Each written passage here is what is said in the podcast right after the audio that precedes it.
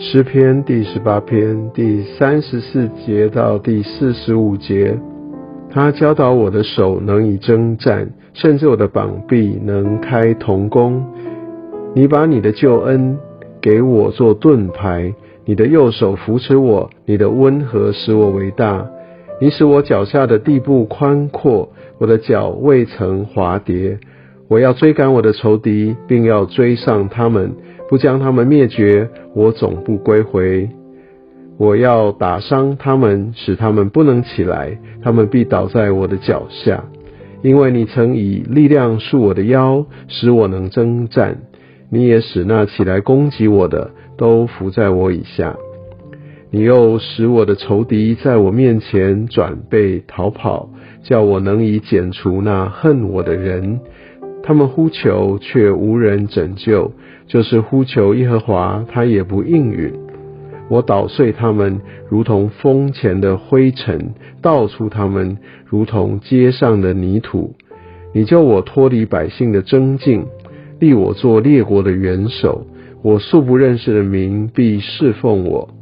他们一听见我的名声，就必顺从我。外邦人要投降我。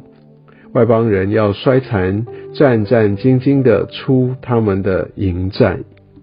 在这一段充满征战的呃经文当中，我们可以看到大卫他的盼望还是放在呃耶和华神他的手中。在这边我们可以看到大卫他真的求神来带领他在军事上面呃在呃歼灭仇敌上面能够有所突破。那我们可以看到，他不断的来宣告，呃，他要使仇敌在他面前，呃，来逃跑，呃，他们因为是拜假神，呃，他们因为离弃神，甚至欺负了神的呃儿女，所以在四十一节讲到他内心中这样的一个渴望，他们向神祷告说，他们呼求却无人拯救，就是呼求耶和华，他也不应允。那，我们可以看到。呃，神在这个过程当中也不断的来来熬炼大卫，也让他不断的来经历呃上帝呃他的特质他的心。其实我们知道，在这样一切的挑战当中，唯有上帝是我们真正的依靠。而在当时，特别大卫他的一个战争背景，所以他自然的就把这战场的呃场景带到他的诗篇里。但我相信每一个人，我们都有呃不同的一个跟随神、经历上帝的历程。相信对我们来说，所写的诗篇一定更为不同。但是有一件事情一定是呃非常确定的，就是我们的神他必定呃用他荣耀的丰富来带领我们。我们的神他也是我们的依靠，是我们的磐石。